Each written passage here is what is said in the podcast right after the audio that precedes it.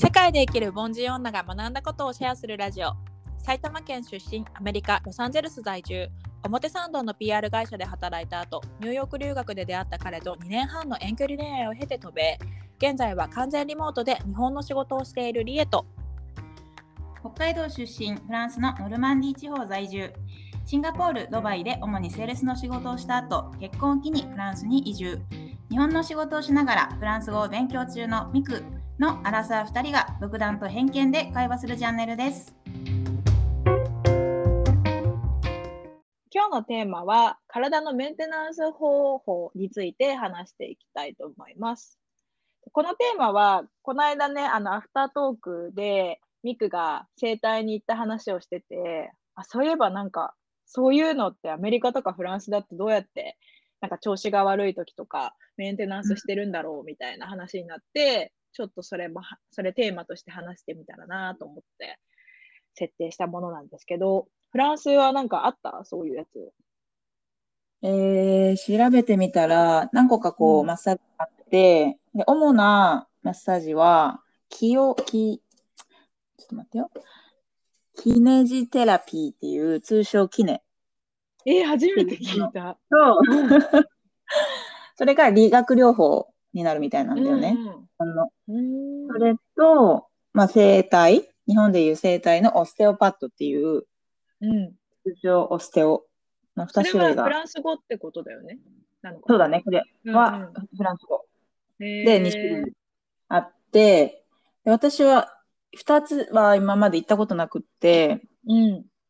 この体が痛かったり、腰痛いです、足痛いです、ちょっと捻挫したからどっか行かないとってなったら、この2つのどっちかを行ってる友達とか家族が多いかなっていう印象です。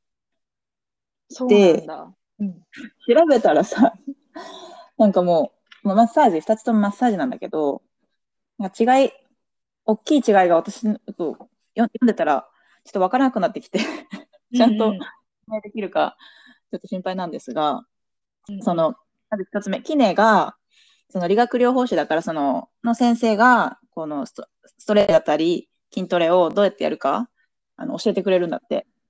だから、その、マッサージを、よ病院なの、でこれはではないんだけど、その、最初に、えっと、かかりつけ医に行って、その診断書をもらったら、保険が適用になる。うんだから、なるほドクターになるのかな？どうなんだろう。ど。うーん。で、まあ、電気流したり、はいマッサージもはいはい。してくれるけど、まあもちろん先生にもよるけど、その指圧はちょっと弱めみたいな。だから日本の指圧結構強くない？私のイメージかもしれないけど。そうだね。なんかその、それで気持ちよさが欲しくて行ってる人も多い気がする。ななんんか治療とかもより。うんなんか強く押されたら、あ、これ我慢した方がいいのかなみたいな。うんうんうん。かもしれないみたいな感じで思ってたけど、そのキネはそんなにマッサージの指圧は強くないみたいです。へえ、そうなんだ。で、もう一つオステオが、整体、ん整骨院か。ごめんなさい。整骨院。うんうあの痛いところを治すというより、その体のバランス、ん。歪んでないかっていうのをこう見て、うん歪んでるところをこう治療するみたいな。感じうんうんだから例えば、手痛くても、あ、これはでも腰から来てる痛みだからって言って腰をマッサージしてもらったり。なるほど。いうんうんうんいわゆるその日本の生態みたいなののがフランス版だとそれになるのかな？整骨院。日本の整骨院と整体って違うの？整骨院？ああ、整骨院の方が骨？整体の方がマッサージっぽいって感じ？なのかな、めっちゃイメージで喋ってるけど。これドクターの方聞いたら怒られるやつよね。そうだね。一般人の認識はこのレベルです。失礼しました。なるほどね。頸骨、うん、はいはいはい。歪みを、ほあの骨のゆ骨盤の歪みを直すとか、そうういう骨にアプローチするような感じなんだ。感じみたいです。うん、で、私も一回カイロプラティックス？日本でカイロプラティックっていうのもあって、これ一回行ったことあるの。うん主な二つじゃなくて申し訳ないんですが。うんうんで、なんかそれは、私たちももう30過ぎて、私はもうなんか、去年とか腰じゃなくて首が慢性的に痛むようになって、マジ。うん。やっぱパソコン使って仕事したり、やっぱデスクに座ってる時間が長いからかなと思うんだけど、うんううん。首が確かに。ずーっとこう痛くて、うん。なんかさ、本当に年齢を感じるよね。なんか、あそう30代って本当になんかかあれ変わるん思うよね。最近20代の時はそんなの、いや、変わらないでしょ、そんなにって思ってたけど、気のせい。本当、慢え、性的な痛どうだったのそれは。うん、それは、そう、バカンスの時に行ったんだよね、去年の。そしたら、その、あ、じゃあどこ痛いですか？っていう、このお話と、手術をしてもらって、この痛いところをゴキってされるやつ。なんかゴキゴキゴキって結構鳴らす系の先生のところに行って、全部で結局結局40分ぐらいだったんだけど、終わってからは、あの、何この骨の何番目が悪いです、みたいな。へえすごい結構ちゃんとドクターっぽい感じなんだね、そっちの方が。すんごい若い女性だったね。なんかこれからジム行くようなスタイルでやってくれた。イケイケのレッスンだったんだけど、まあ、その後1、1 2週間は良くなって。そうなんだ。ねじゃあそこになんかこうメンテナンスみたいな感じで定期的に通う人とかもいるんだろうね、きっと。みたいなね。うんうんうんうん。フランスはこんな、まあ、ねプラス、そのカイロプラティックスだったり、あとうんまあ、マッサージあと指圧、針とかはそんなないみたいです。あ、そうなんだ。鍼灸みたいな。うーんなんか針とかアメリカあるのかなってちょっと気になってた。アメリカは、なんかやっぱ、移民がすごいお、あの、メジャーではない、全全然針は。でもなんか一個いいうんうんのが、そのタイマッサージが好きだったら、本当にタイの人たちがやってるタイマッサージいあるし、あと、あの、アキュパンクチャーって、指圧かな。なんか日本のやつもややってる人たちいるし、針も探せばあるし、なんかメジャーじゃなくても、こうほんそれに行きたければ結構探すと、あのーそのタイの人たちが住んでるエリアとかに行くとあるし、日本のエリアだったら日本のそういう指圧見つけられるし、みたいな、なんかバラエティその選択肢がめっちゃあるなっていうのはすごい思って、それはいいなね。って思ったんだけど、うんうんそうそうそう。自分うん日本人だからさ、日本っぽい生態行きたいなとか思うと、探すと結構あるんだよね。やっぱ、あの、値段は結構それなりにしちゃうけど、うんうん。あるなって感じ。そう。でも、なんか、じゃあ、アメリカで今言ってた、あの、メンテナンス？何かねって思ったら、あの、カイロプラティックなんみたいなんだよね。まあ、さっき、あの、じゃあな。話にも出てたけど、カイロプラティックは、まあ、日本でいう生態みたいなものなんだけど、カイロプラティック自体はアメリカ発祥なんだって。であ、そうなんだ。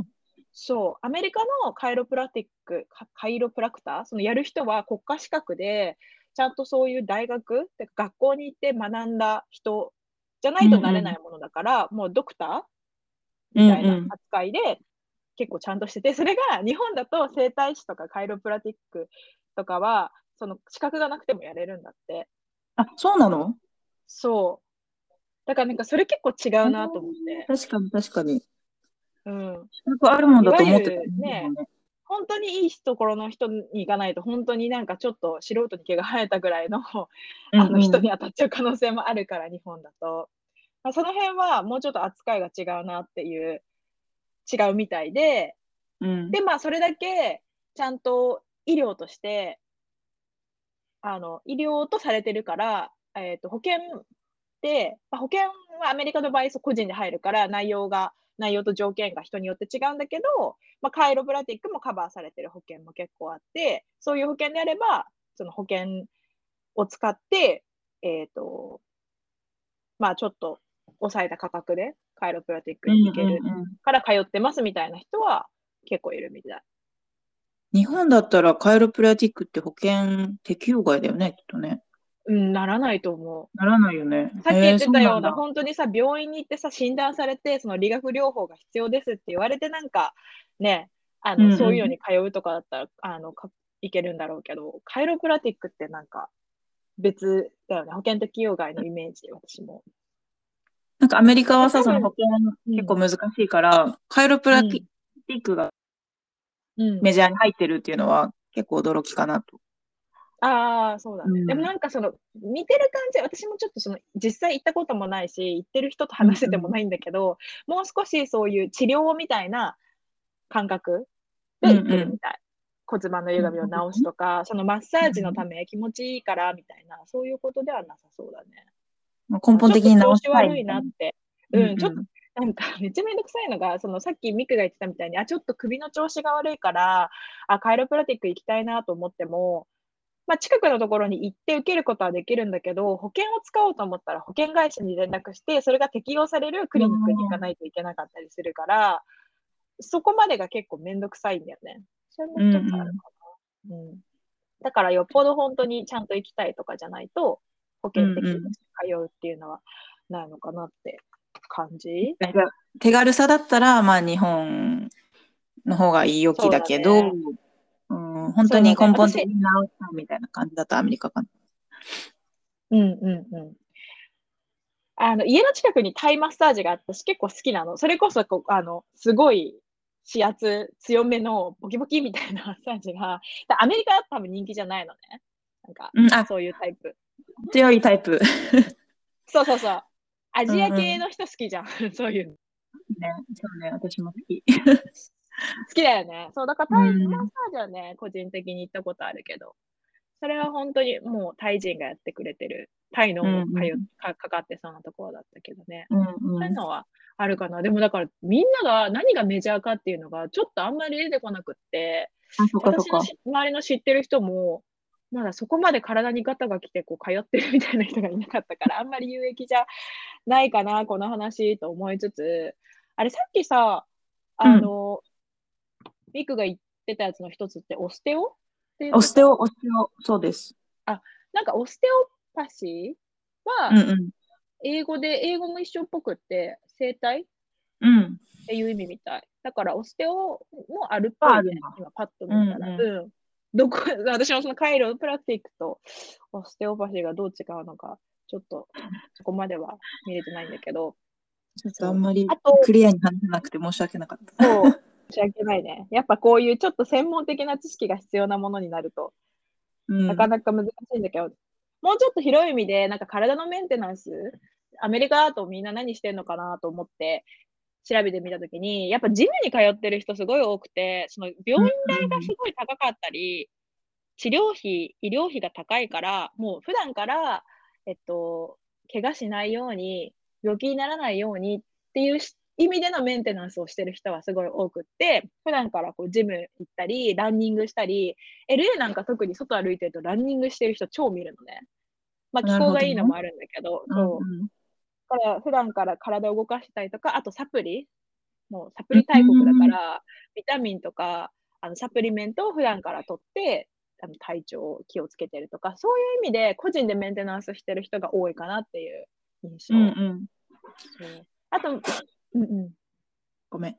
もう一つ、もう一つ、なんかアメリカっぽいのかなっていう意味のメンテナンスだと、メンタルヘルスのメンテナンスなんだけど、カウンセリング、カウンセリングとかに行く人が多く、なんか割とハードルがひ低い。日本とかだと、こう、メンタルのカウンセリングに行くって本当にうつ病になった人、なりなっ。ていくみたいなイメージだけど、まあそれもそれを防ぐっていう意味で、なんかちょっとモヤモヤすることがあるんだよねとかだと、あの、カウンセリング受けに行ったりとか、最近アメリカだとそのメンタルヘルスのスタートアップも多いから、アプリで月何回受け放題とかで、アプリ上のチャットでカウンセリング受けたりとか、その、メンタルが落ちる前に、えっと、メンテナンスしたいから月に1回別に何かを問題を抱えてるわけじゃないんだけど、カウンセラーのところに行って話を聞いてもらってるみたいな人もいて、へそういえう。メンテナンスはなんかいいなと思って。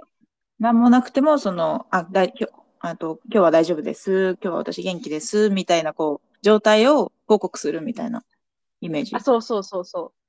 どうですあか最近、なんか、あの、もやま、なんか疲れてることないですか？とか、多分、その、自分で、ああ、自分ちょっと今、鬱っぽいなとか、あの、ダメ、やばいなって気づく頃には結構進んでるじゃん。そうね。だから、うん、自分が気づく前にいろいろ話して、頭の中整理したりしてるのかなと思って。うんうん。そこを、なんか、あ、カウンセリング今日も、今日は行ってきたんだ、みたいなのが普通に、あ、さっきジム行ってきたんだ、みたいな感覚で話してたりするから、あ、それ、それぐらい軽く、なんか取り入れてるのはいいなと思う。確か。に。うん。日本とアメリカ結構大きく違うかもしれないね。そうだね。どうなんだろう。フランスでもカウンセリング行ったりするのかな？周りにはいないけど、うんうん。そこもなんかもしかしたらるかもね。そうだね。なんかメンタルヘルスみたいなのはね、ちょっと私も気になるから。んマジでネットフレックスとかさ、映画とか見てるとカウンセリングのシーンとかすごい出てくるのよ。あ、そう。だけど、住んでみて、あ、確かにそれだけ身近なものだったら、ちょこちょここうやってシーンに出てくるのもわかるなっていう気がすうんうんる。確かにカウンセリングのシーンはあんま日本のドラマとか映画にはないよね。うん。今さ、ネットフリックスで、ウェンズデーっていう、なんかアダムスファミリーの娘？知ってる？見た見た見た。あ見た見た あれでもさ、カウンセリングめっちゃしてるじゃんそうだね、してたね。そうそう、カウンセリングにさ、うん通っててさ、好きになった男の子も通ってたじゃん、同じカウンセリングのところに。まあ、確かに子供でも気軽に行ってるってことだよね。そうそう。まあなんかうん子供がなんか抱えてそうってなったらカウンセリングに通わせるのが普通うんうん、うん。なんだろうなと思って。なんだろうね。なんかちょっと問題あったらカウンセラー入れるっていう風にすぐなってるイメージだね。大人の問題も子供の問題も。第三者が入って、なんか客観視したりとか、うんそう、状況をまとめるっていうのはすごいいいなって思う。日本だとなんか他人にそういうものを見せるとか話すっていうことをちょっと抵抗感がやっぱり強いなっていう感じがするから。知ってる人だからこそ喋れないこととかもある。うんうん、そうそうそうそう、めっちゃあるよね、それは。うんうん。違う感情がいろいろ渦巻くから。うん。そんな感じかな。そんな感じですね。行ってみようかな、カイロプラティック。ちょっともう必要になってくると思う。今後。なんかもう行きたくなくても、ちょっと痛いから行かないと、みたい あー、そうだね。な。うんだんだんね、体がもうん。う違ってくるよね。怖いな。ちょっとでもやっぱストレッチとかして、うん、うん頑張るわ。予防。健康に行きましょう、30代も。そうだね。はい。うん。健康に行きましょ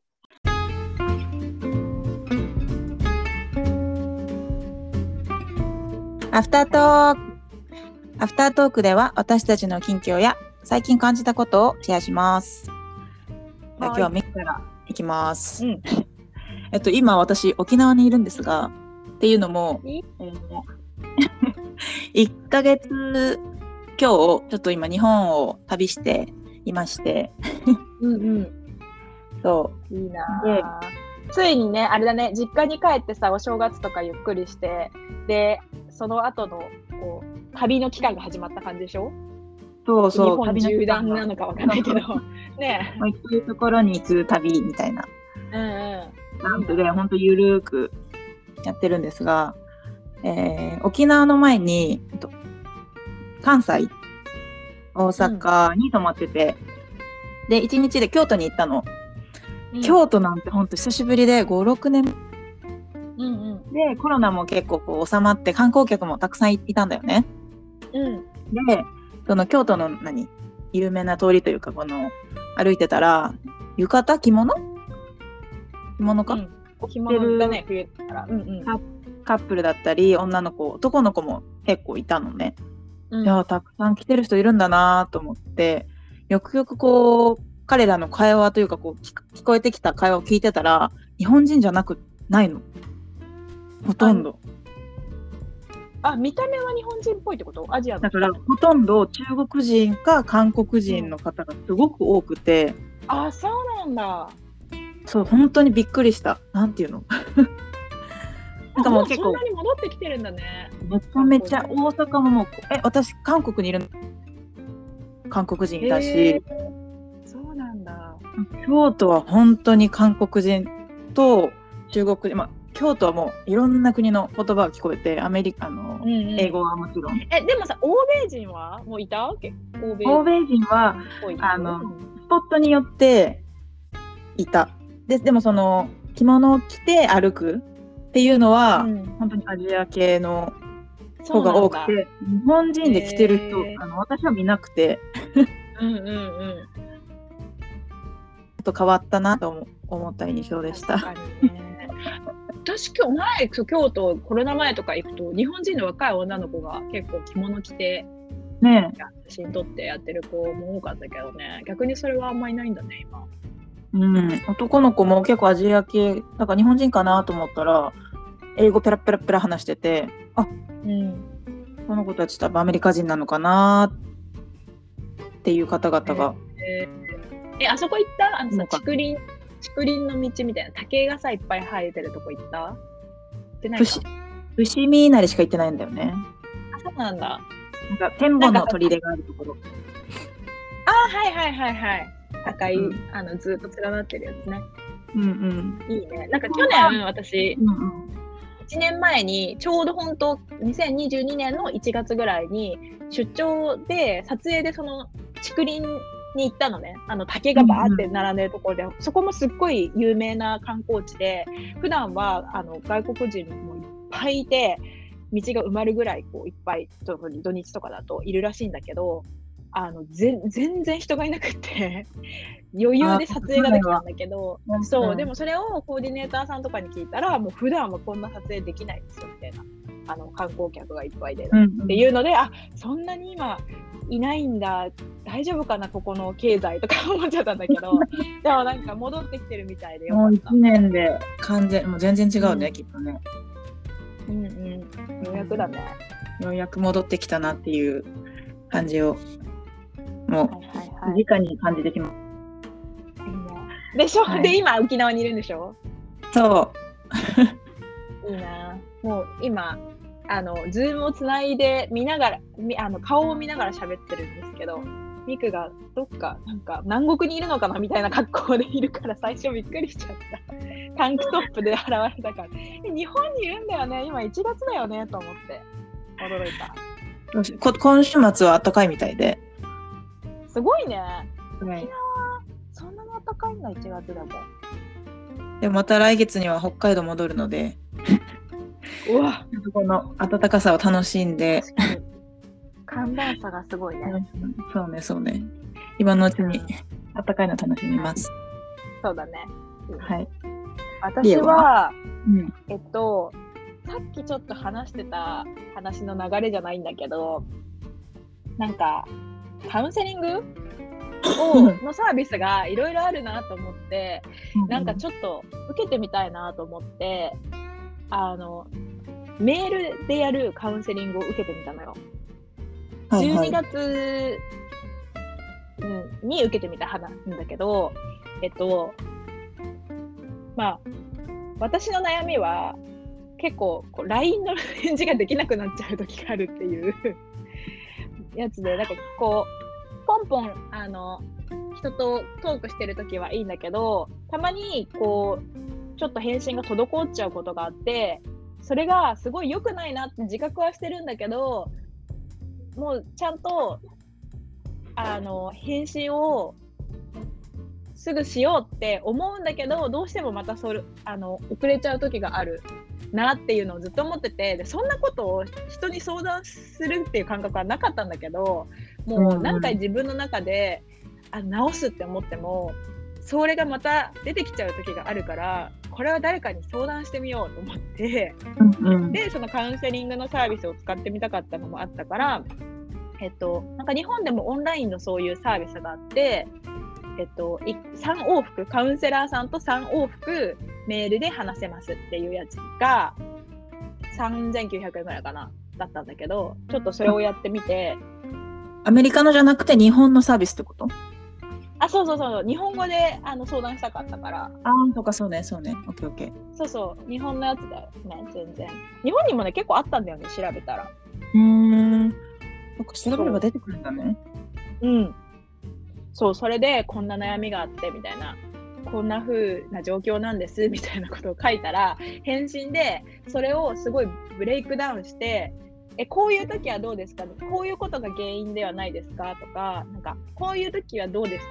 どんな風に思いますか？とかそのめちゃめちゃ質問してくれてそれに一個一個こう答えていくと、どんどんなんか頭の中が整理されていくっていうか、うんうんうん、あ自分ってこんな風に思ってたんだみたいなのを人に聞かれて初めて認識するみたいなのが結構あって、うんうんなんかそれをこう自分で文面にすることってないじゃん。頭の中でこう考えてることがあっても、うん。人に伝えなきゃって思うから文面にしてなんか文章でまとめるっていう作業をするから整理してるのは自分自身なんだけどそのもう一人誰か聞いてくれる人がいるっていうことにより頭の中が整理現象を体験してあすごいいいなと思ったんだよね。なんかだからちょっと気になることがあったら、そのちゃんとサービスとして使ってせあの相談するのっていいなみたいな。私今フリーランスだから、そのオフィスに行って誰かとこう常に話すみたいなことがないから、結構意識的にそういう人と話すとか相談する場を作んないとないなっていうことにも気づいて、うんうんなんかそうだね、そうだね。のをね、そうやるのもありかなって思ったっていう発見。いちゃんとね、なんかこう、あの、改善方法とかも教えてくれて、認知行動療法ではこういうふうにやるのはどうでしょうかみたいな、なんかちょっと専門的なやつとかも教えてくれて。うんあでそのいろんなこう道をしこうしたらいいんじゃないですかっていうアドバイスをくれるの。そう、そうそう、いっんうんぱいいっぱい話を聞いてもらった後にね。うんうんうんえー、すごいね。そんなサービスあるの知らなかった。そう、面白いよ、うん結構。うん。なんか、友達と話しててさ、自分の話聞いて聞いて聞いてってならないじゃん。自分のことばっかり。でもなんんかちゃんとこう、うんお金払ってると堂々と自分の話ずっとできるからいいなみたいな。なるほどね。うんもうそそれがお仕事だもんね。そうそうそう。うんうん。へえ、面白いはい、ちょっとシェアでした。うんうん。ありがとうございます。本日もお聞きいただきありがとうございました。私たちの日常をインスタグラムにもアップしているので、セカボンアンダーバーチャンネルで検索していただけたら嬉しいです。ではまた次回も聞いてください。バイバーイ。